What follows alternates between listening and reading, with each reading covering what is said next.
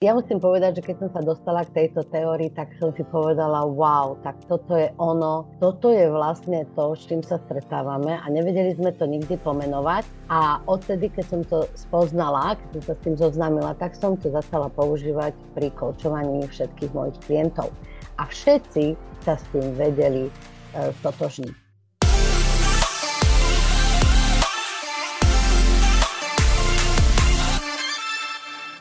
Ahoj kráska, vítaj v Cappuccino Talks.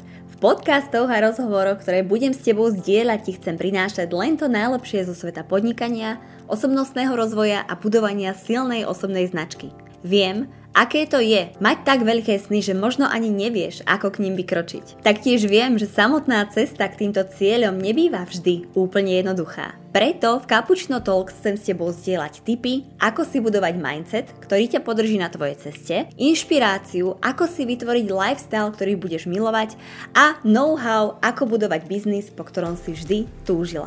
Moje meno je Lulu Servgová alias Cappuccino Coach a spolu s mojim tímom ťa chceme maximálne podporiť na tvojej ceste k tvojim osobným aj podnikateľským snom. Nie každá žena totiž môže mať úspešný biznis a robiť to, čo miluje ale ty môžeš. Si pripravená dať si s nami to najlepšie motivačné kapučínko? Tak si nachystaj kávičku a ponor sa s nami do ďalšieho dielu podcastu Cappuccino Talks. Takže dobrý deň, ja vás vítam v podcaste Cappuccino Talks. Som veľmi rada, že ste prijali moje pozvanie na takúto kávičku a vy ste prvou hostkou, ktorú ktorú môžem privítať v podcaste Cappuccino Talks. Dobrý deň, Simoneta Vargová je mojou dnešnou prvou hostkou. Ďakujem veľmi pekne, Lucia, veľmi sa teším. A aj tomu, že som prvá hostka vo vašej novej uh, relácii, ako sa hovorí. Takže veľmi sa teším na to. Ďakujem za pozvanie. S radosťou. Ja som veľmi rada, že ste prijali toto pozvanie ku mne na kávičku, pretože skutočne Cappuccino Talks je podcast, ktorý by som chcela viesť e, autentickou formou a sprostredkovať ženám možno taký rozhovor dvoch žien na káve, pretože práve na káve sa preberajú veci, ktoré skutočne sú dôležité a aj také tie naše ženské uh, veci, ktoré často, s ktorými sa často podelíme jedna druhej. A práve dnes som veľmi rada, že môžeme otvoriť tému, ktorú si o chvíľočku predstavíme, ale ja by som ešte veľmi rada predstavila vás ako osobu pre našich poslucháčov, ktorí budú počúvať túto epizódu. A ja musím teda spomenúť taký um, príbeh toho, ako my sme sa vlastne stretli a bolo to na LinkedIne, po tom, čo ja, ja som teda dala post v rámci Kapučno Clubu, že otvárame novú komunitu, komunitu pre ženy, ktoré chcú od života viac a na to ste sa mi vy ozvali s tým, a ja si pamätám tú vetu, ktorá znela asi tak, že veľmi rada sa chcem podeliť o to, čo viem s ďalšími ženami a s ďalšími ľuďmi, ktorí z toho môžu profitovať. Je to tak? Je to určite tak. E, ja som na LinkedIn neustále a začala som veľmi intenzívne sledovať slovenskú komunitu. No a Cappuccino Club sa proste nedal obísť.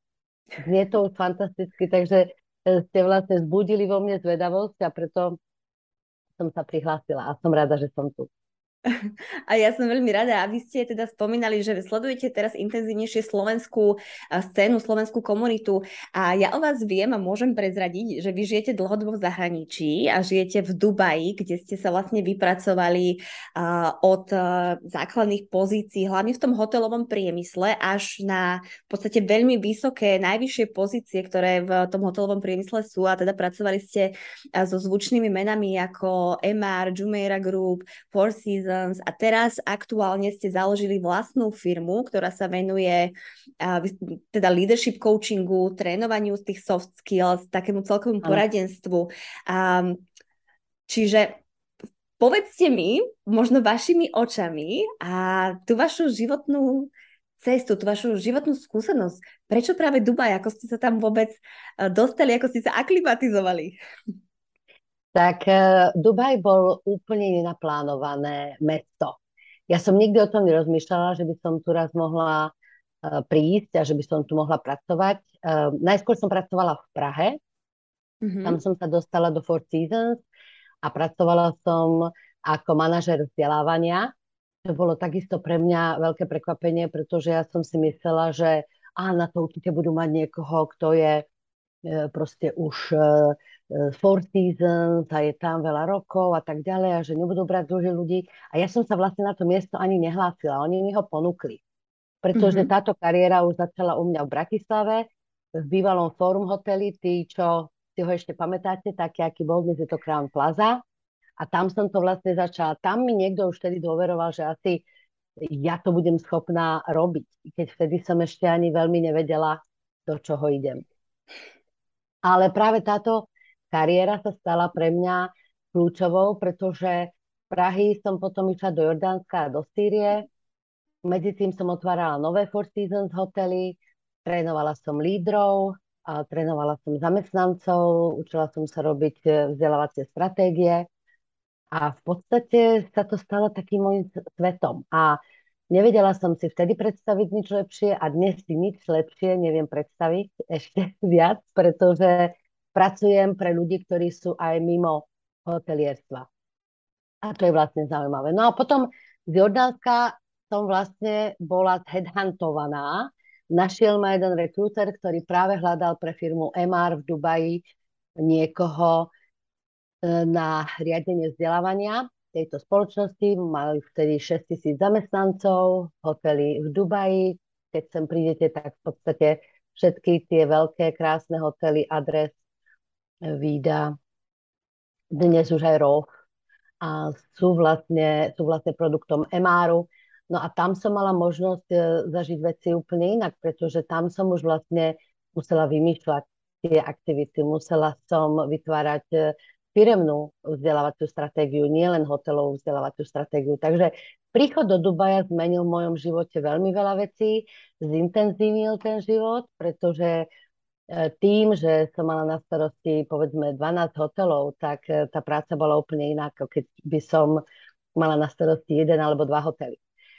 No a potom samozrejme sa otvárali ďalšie dvere, no a nakoniec som bola v Džumere, ktorá má 25 hotelov, už aj medzinárodne v Európe, v Ázii a tu na Blízkom východe. No a v podstate potom, keď prišiel COVID a pandémia, tak vlastne e, to mi dalo čas, veľa času na rozmýšľanie a mohol som sa rozhodnúť, čo vlastne ďalej od života chcem. Mala som na to dosť času.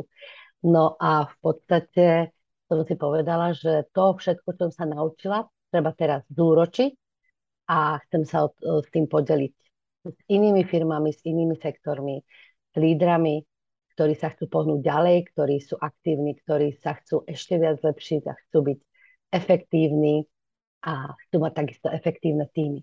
Takže mm-hmm. momentálne žijem v Dubaji, pretože po tých 12 rokov som si tu aj zvykla. Je to tu, je to tu príjemné, každý deň máme slniečko a to je vlastne jedna z vecí, ktorá aj mňa udržuje vo veľmi optimistickom rozpoložení, čo je veľmi dôležité. Takže mm-hmm. to je asi tak skrátke tá moja cesta, na ktorú ste sa pýtali.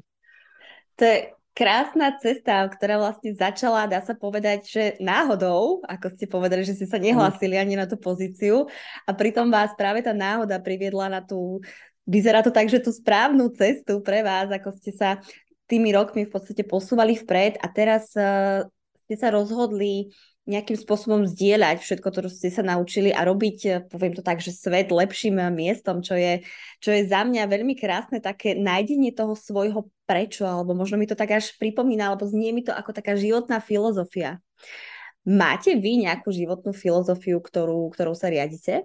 Tak ja si myslím, aspoň som sa k tomu dopracovala na základe mojich eh, zážitkov, nielen so samou sebou, ale aj s inými ľuďmi, je, že môj pohár je vždy poloplný a nie poloprázdny.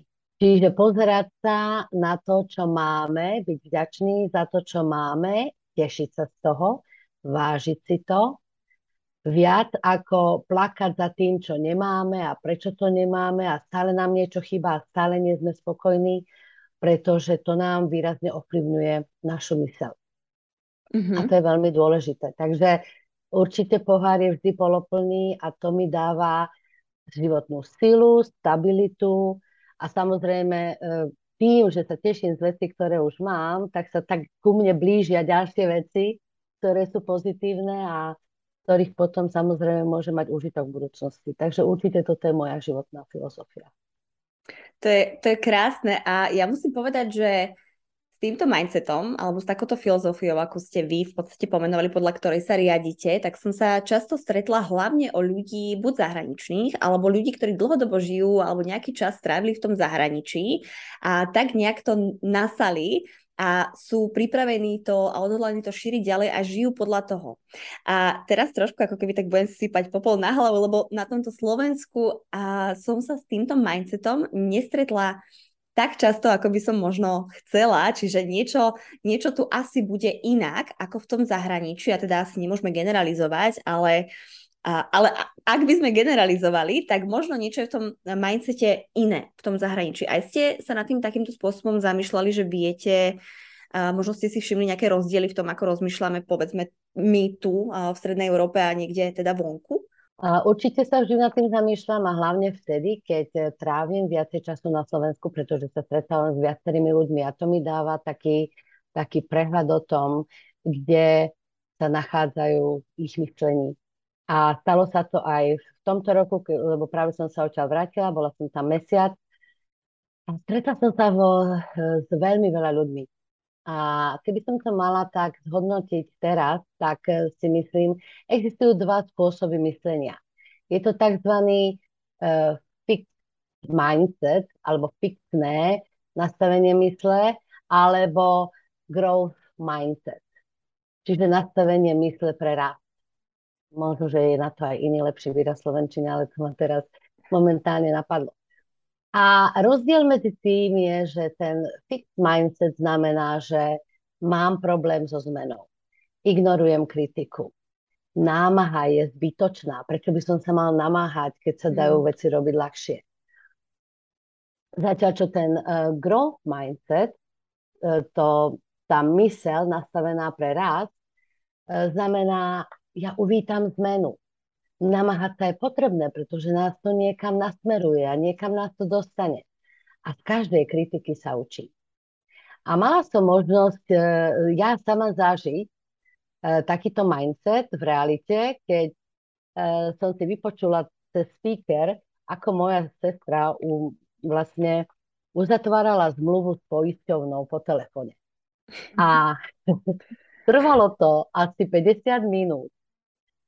A u mňa to bolo ako, že, že kde je efektivita, ako je to možné, že nám to tak dlho trvá. Pôjdeme neskoro na náš ďalší program.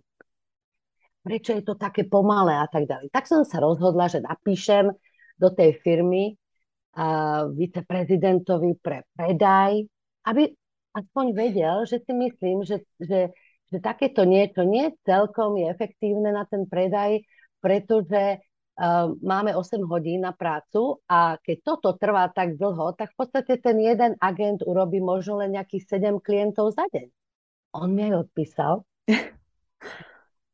ale, ale jeho odpoveď bola taká, že oni majú všetko nastavené tak, ako má byť, že mm. tréningové oddelenie proste to celé má na starosti a že je to v poriadku a že mi ďakuje za e-mail a, a s pozdravom a tak ďalej. Takže vtedy napríklad som, mi, mi, mi to prišlo ako, bože, ale veď ja som klient, veď dôležité je, je, ako to vyzerá pre mňa a nie ako to vyzerá pre nich.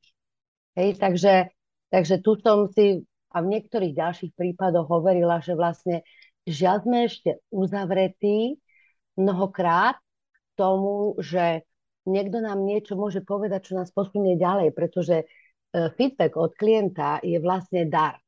Mm-hmm nie je to kritika, e, ktorá je neželaná, ale je to dar, pretože nám niekto hovorí, v čom by sme mohli byť lepší. Takže, takže aj, aj takéto zážitky, samozrejme, keď sa ma pýtate na nastavenie mysle, mám. Ale zase samozrejme stretla som sa aj s mnohými ľuďmi, ktorí už sú niekde inde, ktorí sa pozerajú dopredu, ktorí sú ochotní uh, tým celým namáhavým obdobím prejsť, pretože vedia, že keď ho prekonajú, tak sa niekam dostanú a budú úspešní a musia to vydržať. Takže mm, veľmi si to vážim a cením samozrejme, pretože takým spôsobom dosiahli aj tí najslávnejší podnikatelia vlastne, čo dosiahli. Takže určite, mm. určite to pomáha ten growth mindset. Mm-hmm. To ste pomenovali jednu krásnu vec, s ktorou myslím si, že ľudia, ktorí, ktorí tu žijú a ktorou sa stretávame možno veľmi často, a teraz uh, ako keby znovu nechcem generalizovať, ale všimla som si to viac tu, ako možno niekde mimo v Amerike, a teda v iných krajinách, že my sme naozaj uzavretí a berieme si tú kritiku veľmi osobne. A ja som tak aj sa zamýšľala nad tým, odkiaľ to pramení a skutočne e, celý ten náš systém, aspoň môj taký záver, ku ktorým som zatiaľ prišla v tom môjom rozmýšľaní, ja som zvedavá, čo na to poviete, je, že v podstate celý ten systém, školský systém nás, nás vychováva na svet, ktorý je práve nastavený na ten fixed mindset. To znamená, že tie chyby sa trestajú. To znamená, že každý ako keby sa zameriava skôr na seba a nevie, uh, ako keby ne, nekolaboruje, nekolaboruje, nespolupracuje s... Nespolupracuje. tak, to bude lepšie. Nespolupracuje práve s tým týmom a ako keby nie sme učení tomu sa míliť a tým pádom rásť. A toto je hlavne, to vnímam ako taký blok na začiatku, keď sa stretávam s klientkami, ktoré chcú začať podnikať a boja sa robiť tie chyby. Že v podstate celý ten školský systém, aj celý ten systém toho vzdelávania nás pripravuje na svet, systémový svet, kde funguje to, že nerob chyby, pretože budeš za ne potrestaný nejakou zlou známkou a práve o tom je to ten rast, aj to podnikanie, aj tie začiatky toho podnikania, že vy, tie chyby sú darom, hej, tie chyby sú práve tou skúsenosťou. A toto je možno to, že chcem teda vedieť, že ako to vnímate vy, že kde to, kde to začína, kde to pramení, odkiaľ to všetko ide? Viete čo, môže to prameniť ešte z úplného detstva, ešte pred školou. Hej? Mm-hmm. Pretože vlastne e, sme e, ako, ako maličky sa narodíme, ako, ako babetka sa narodíme s dvoma strachmi. Strach z pádu a strach z luku. A všetko ostatné si nadobudneme počas života. A samozrejme, že už aj malé deti, o ktorých si myslíme, že a oni ničom ešte nerozumejú, alebo mm, oni nevedia, čo to hovoríme a nevedia, čo to robíme a tak ďalej. E, veľká chyba. Deti vnímajú, deti majú úžasne vyvinuté vnímanie a tým, že sú s rodičmi, ktorí sú pre nich tí najdôležitejší ľudia v živote, tak vnímajú všetko to, čo oni hovoria alebo čo oni robia. Takže, takže už vtedy sa na nich lepia akoby také určité e, vzorce správania, ktoré videli doma od tých ľudí, ktorí pre nich znamenali úplne všetko a od ktorých vlastne všetko vnímali bez cenzúry.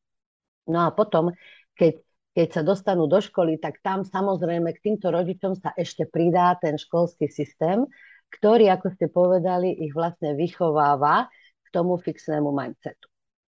Hej, čiže vlastne, kým sa teda dopracujú k tomu, k tým 18 rokom, čo je vlastne koniec toho tínedžerského veku, tak, e, tak už majú veľa, veľa vecí navnímaných, naabsorbovaných, ktoré potom samozrejme, keď žijú ďalej, teraz sa vydajú, oženia, založia si rodiny, alebo idú ďalej študovať a potom idú do zamestnania a potom sa vyskytnú situácie, ktoré pripomínajú tie situácie, ktoré navnímali v tom detstve alebo v tej škole, tak reagujú určitým spôsobom. A tam mm-hmm. sa to všetko vlastne deje. A tam reagujú buď správne, tak, že ich druhí ľudia vnímajú, že áno, toto je, toto je v poriadku, alebo nesprávne, to druhí ľudia potom označujú ako, bože, s týmto človekom sa nedá výjsť, alebo on nie je otvorený zmene, alebo je veľmi ťažké ho presvedčiť na niečo nové, alebo keď sa rozčúli, tak kričí po nás a tak ďalej. Takže tam vlastne, keď sa na to pozeráte z pohľadu toho trénera, toho toho e, špecialistu, tak už vlastne začínate e, po jednom dni vnímať, čím si vlastne ten človek prešiel, aké tie vzorce na sebe má, čo mu to spôsobuje a čo si tým on spôsobuje. Lebo to je to najdôležitejšie vlastne. Že, že ho to ovplyvňuje v jeho živote vo všetkých oblastiach. Uh-huh. Čiže vlastne on sám sebe si dokáže byť nejakou prekažkou a tu sa vlastne dostávame k tým našim vnútorným sabotérom, o ktorých, o ktorých sme sa rozprávali aj keď sme boli spolu tuto na Slovensku Bratislave na kávičke a vy ste vtedy povedali veľmi zaujímavú vec, že v podstate my sami sebe sme prekážkou v tom, aby sme rástli, aby sme išli vpred, aby sme žili naozaj ten život tak, ako chceme, mali tie šťastné vzťahy a že si možno ani neuvedomujeme, kde všade sami seba dokážeme ako keby odsabotovať. A, a ja viem, že vy máte k tomu aj nejakú metodiku, ktorou vy pracujete s vašimi študentami alebo teda s ľuďmi, s lídrami a tak ďalej. A povedzte mi teda, čo sú to tí sabotéry a kde všade ich môžeme nájsť? Tak e, ja musím povedať, že keď som sa dostala k tejto teórii, tak som si povedala, wow, tak toto je ono, toto je vlastne to, s čím sa stretávame a nevedeli sme to nikdy pomenovať. A odtedy, keď som to spoznala, keď som sa s tým zoznámila, tak som to začala používať pri koučovaní všetkých mojich klientov. A všetci sa s tým vedeli uh, stotožniť. Takže E, celá táto veda o sabotéroch alebo o pozitívnej inteligencii je výsledkom dlhého skúmania. Zúčastnilo sa, sa tohto prieskumu okolo 500 tisíc ľudí. Sú to CEO veľkých firiem, ich týmy, ich rodiny, študenti e, z univerzít, e, elitní športovci, ktorí vlastne, ktorí vlastne kde, kde, bol vlastne, kde bola vlastne možnosť preskúmať ich správania v určitých, určitých situáciách. A z toho vlastne sa prišlo na to, že, e, že máme, alebo že existuje 10 negatívnych vzorcov správania a e, že ich máme, že ich máme e, ešte nejakých 5 pozitívnych hej, vzorcov, ktoré, ktoré proste musíme aplikovať, aby sme tie negatívne vzorce akoby oslabili. No a tie, tí sabotéry nám vlastne uh, sú, sú um, sa nachádzajú v tom tej, tej ľavej strane mozgu a tí, uh, tí, tá ochrana, ten obranný systém sa nachádza na pravej strane. Sabotéry nás motivujú negatívnymi emóciami, ktorými sú strach, stres, hnev, vina, hamba, alebo, alebo um, tým, že sa necítime v bezpečí.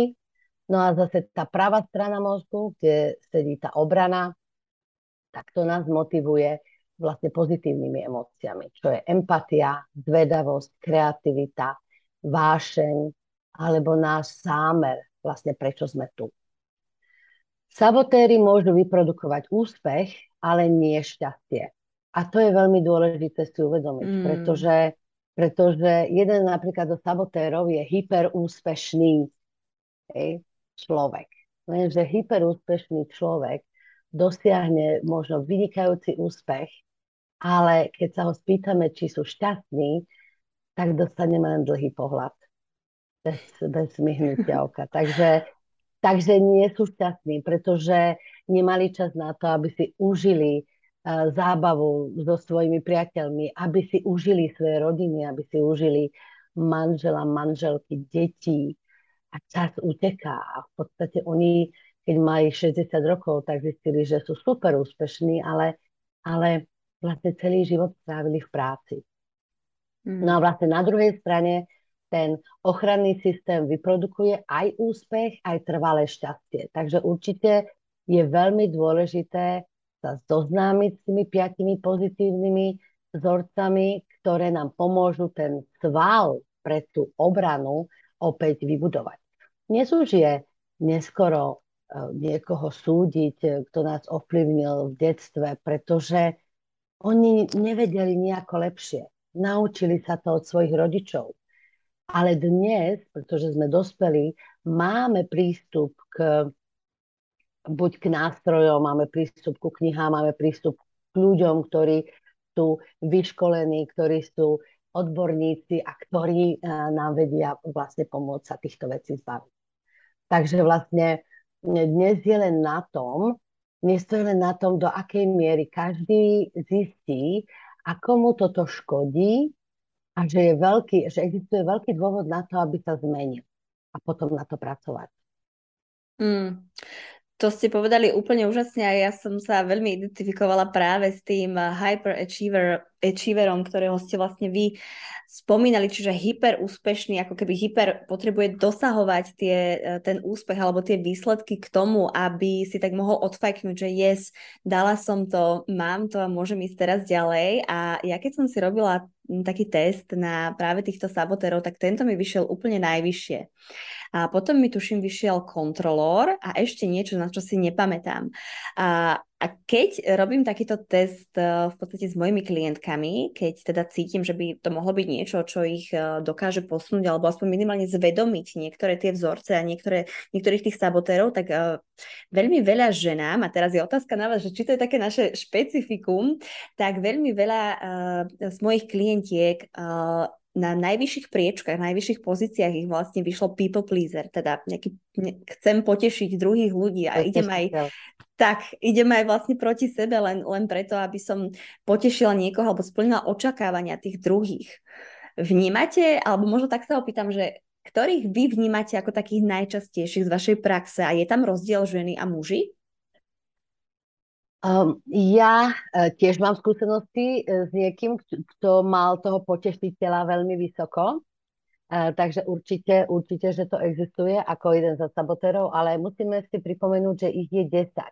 Mm-hmm. A k tomu máme ešte jedného majstra sabotéra, ktorého vám možno ani ten report neukáže, ale to je sudca. Mm-hmm. Čiže všetci tí ostatní sú jeho takí akoby spolupracovníci. Ale ten hlavný je sudca. Čiže sudca v tom smere, že ako posudzujete ostatných a napríklad ako posudzujete ostatných, keď urobia chybu. Mm-hmm. Čo sa deje v nás vnútri, ako, ako to v nás začne úplne horieť, proste ako sa ten hnev prebudza a ako to potom z nás vlastne vyjde v tej slovnej forme, čo povieme, keď posudzujeme negatívne tých ostatných. Potom, čo sa deje v nás, keď posudzujeme negatívne seba, No a nakoniec, čo sa deje, keď posudzujeme negatívne situácie a okolnosti. Ja som to nemohol urobiť, pretože hej, a to sa nedalo a tam to bolo zlé a oni ma neporozumeli a oni to zle urobili a tak ďalej a tak ďalej. Ale s tým, že to nemá tú, e, tú kladnú uh, konotáciu, ale tú negatívnu. Hej.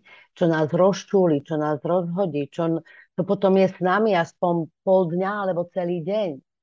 Hej. Negatívne emócie sú pre nás dobré. Nie je to niečo, čo by malo byť zakázané, ale to je presne ako keď učíte dieťa, že si nemá dať ruku na rozohriatú pec. Hej. A to dieťa, keď to raz zažije, tak okamžite tú ruku dá preč a už ju nebude chytať, pretože vie, že to bolelo. Mm-hmm. Žiaľ Bohu, mnoho ľudí si, v tej, si tú ruku na tej peci chce udržať strašne dlho. Pretože oni sa musia rozčúliť a musia to vyjadriť a, a, a dokonca si to, si to užívajú, hej, tú, tú negatívnu emóciu, musím povedať. Takže toto je dôležité. Negatívne emócie budeme mať, aj keď budete super vedieť, ktorí sú sabotéri. Budete ich mať, ale je dôležité v nich zostať iba na niekoľko sekúnd alebo minút. A potom zapojiť ten svoj obranný systém a dostať sa do tej, na, tú, na tú pravú stranu toho mozgu, kde proste budeme zase cítiť tú pohodu, tú spokojnosť a tú, tú, tú vášeň alebo tú zvedavosť, čo nás čaká v budúcnosti. A to je veľmi ťažké, pretože ja, ja poznám ľudí, ktorí naozaj naštvaní sú ešte po dvoch dňoch, po troch dňoch. A ja osobne som sa naučila z môjho vlastného života, aj z môjho prístupu, teda toho poloplného pohára, že keď sa náhodou na niečím, na, na niečo naštvem alebo roznevám, tak uh, myslím, že to mám za 20 minút spracované. Možno hmm. do pol hodiny. Nechcem sa zaťažovať tým.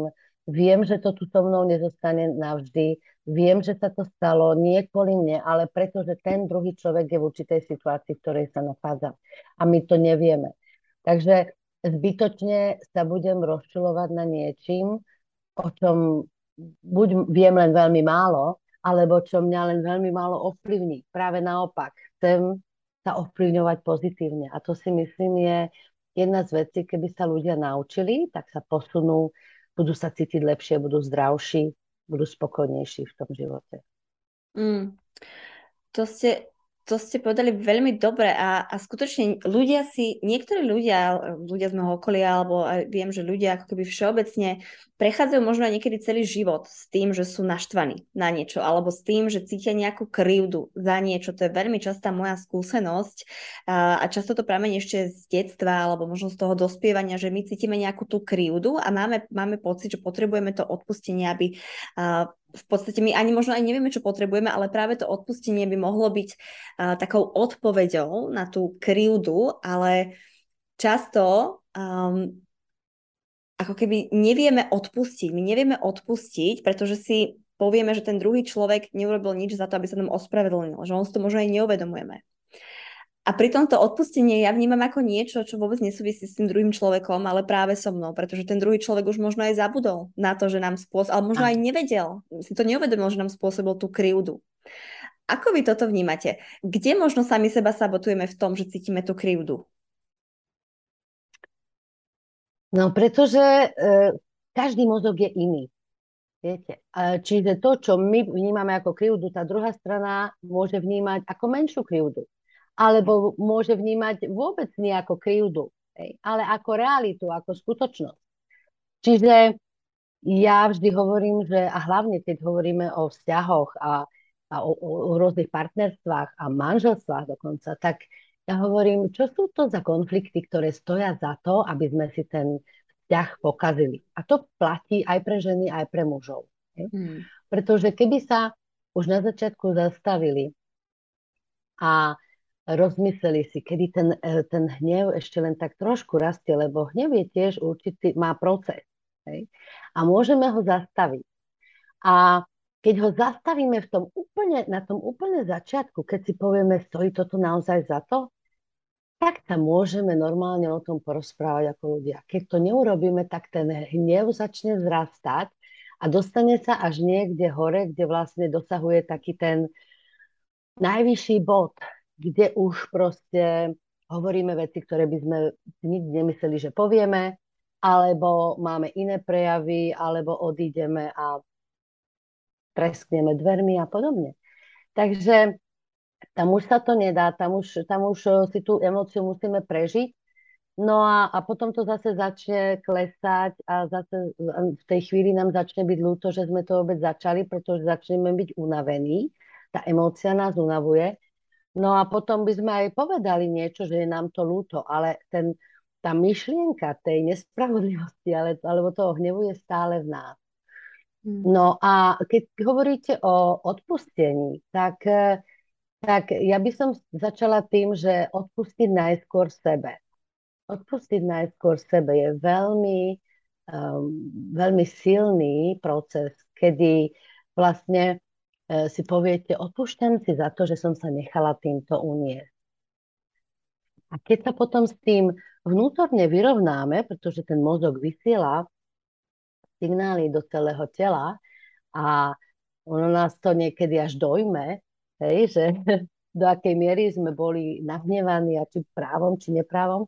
A potom vlastne sme ochotní prejsť ku kroku 2, čo je odpustiť tej, tej druhej osobe.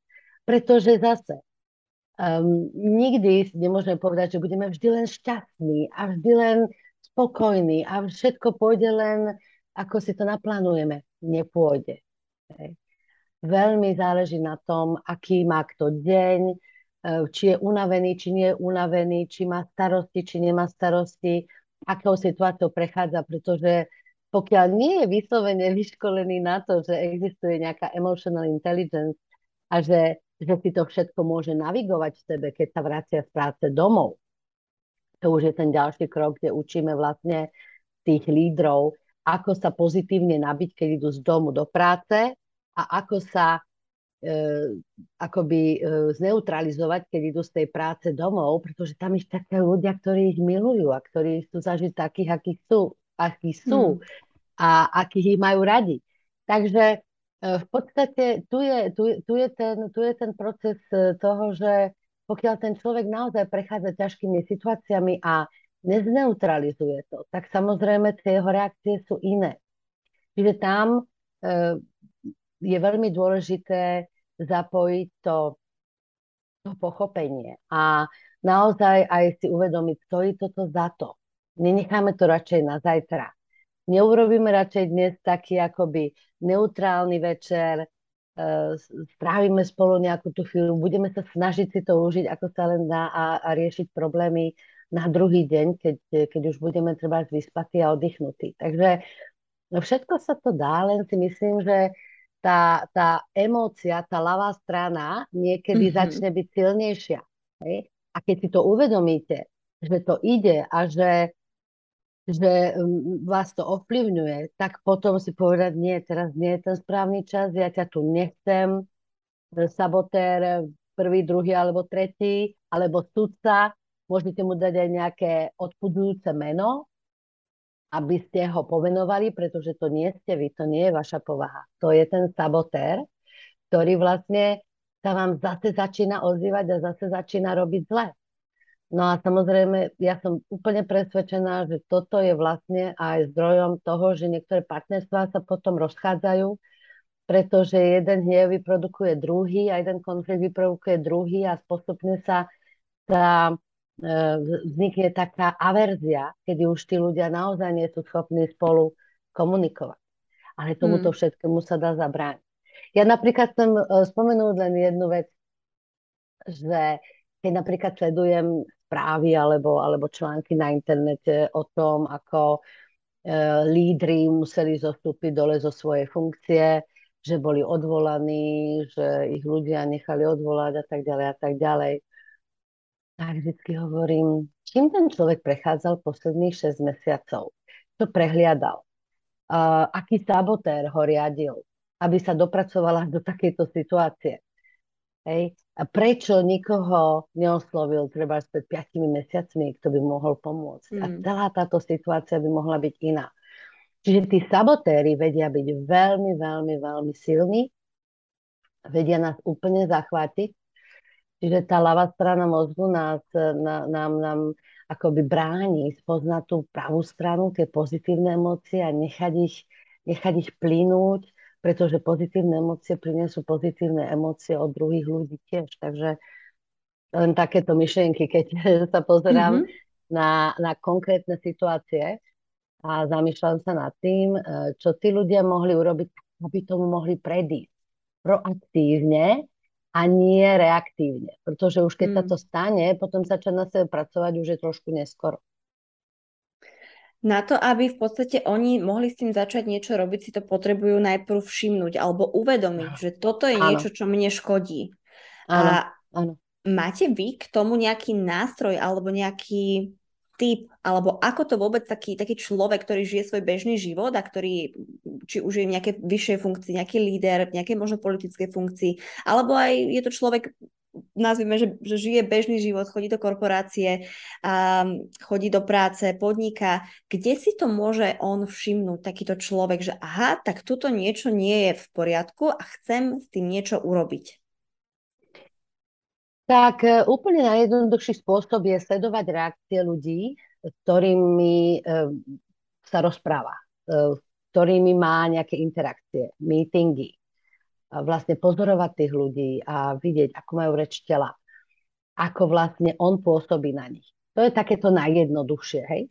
Potom líder by mal v podstate celý život na sebe pracovať a seba poznávať sa. Čiže, čiže získavať spätnú väzbu od ľudí, ktorí s ním spolupracujú. A to je jedna z najväčších, z najťažších vecí. A ja vždy hovorím, že, že proste je to síce najťažšie, ale je to také super, pretože tam vám povedia ľudia všetko pozitívne a všetko negatívne, ktoré so sebou nosia a vám nikdy nepovedia, keď sa neopýtate, ale to neznamená, že si to nebudú myslieť a že si to nebudú myslieť stále viac a viac.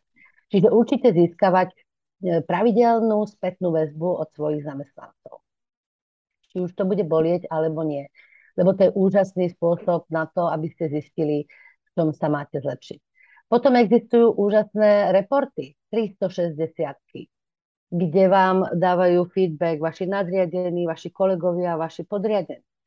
Potom je to, mm, sú to rôzne sebahodnotenia, hej? emočná inteligencia, úžasné veci sa vyrábajú, kde ten človek môže sám na, vlastne, na základe vlastného hodnotenia zistiť, v čom je dobrý a v čom sa musí, sa musí naďalej rozvíjať. Takže u mňa líder v podstate, pokiaľ je aktívny a stále chce, aby bol lepší a lepší, pretože jeho situácie v živote sa menia. Raz riadi tým desiatich ľudí, potom riadi tým 60 ľudí, potom riadi celú firmu. To je veľmi iný prístup, veľmi iná situácia. Takže to, čo on robil s tými desiatimi ľuďmi, už, už dnes nie je aktuálne, pretože on vlastne musí ovplyvňovať celú firmu, ktorá má možno 20 tisíc ľudí. Takže, takže určite seba poznávanie je výborná metóda na to, aby líder zistil, aké má silné stránky, aké má stránky, ktoré sú akoby e, možnosťou na rozvoj. Ak ťa zaujíma, ako pracovať so svojimi vnútornými sabotérmi a viesť kvalitný život plný harmonických vzťahov, Pozývam ťa vstúpiť do komunity Cappuccino Club, kde už 22.9. o 20. večer budeme spoločne so Simonetou odpovedať práve na tvoje otázky počas živého vysielania. Celý rozhovor, ako aj možnosť zúčastniť sa vysielania si odomkneš v členskej zóne na www.cappuccinoclub.sk. Existuje, keď chcete zistiť, eh, ktorí sú možno vaši sabotéri, tak existuje veľa eh, testov, ktoré sú aj verejne ako keby dostupné, že sú zdarma. Ja sem pripojím pod tento podcast linky. Ja mám teda v hlave už hneď jeden, ktorý mi napadá, ale zaujímalo by ma, eh, či vy, Simoneta, vy máte možno nejaký tip pre ženy, ktoré budú počúvať tento podcast, kde sa môžu otestovať, kde si môžu zistiť, ktorí sú tí ich sabotéri, či máte takýto nejaký uh, typ na zdroj alebo na nejaký špeciálny test? Tak e, určite je to webová stránka Širzada Šamína, ktorý je vlastne autorom celého tohto projektu a ktorý za tým akoby stojí. Je to, je to www.positiveintelligence.com Takže keď si ju nájdete, alebo Lucia, keď ju pridáte po tento podcast, tak e, je to samozrejme v angličtine. A nie je to dlhý test, ale by som povedala, že je veľmi dobrý a zatiaľ, čo som mala klientov, ktorí si ho urobili, tak sa veľmi vedeli stotočniť s výsledkami. Samozrejme, každý test bude len vtedy dobrý, keď si ho urobíte pravdivo a keď si odhalíte, čo potrebujete odhaliť. Takže tým, že je to váš report, príde vám report na, vaš, na vašu e-mailovú adresu, môžete si ho pozrieť a tam uvidíte, akých najsilnejších uh, sabotérov máte po sudcovi. Ten sudca sa neukáže na tom, na tom reporte, ale to preto, lebo to je tak univerzálny sabotér, že ho máme všetci a máme ho dosť silný. Hmm. Takže samozrejme na základe týchto výsledkov sa zase o sebe dozviete niečo viac sú tam i ďalšie informácie na jeho webovej stránke, ktoré on dáva k dispozícii zdarma. No a napísal aj knihu Positive Intelligence, ktorú si môžete objednať e, cez Amazon alebo cez ďalšie podobné stránky.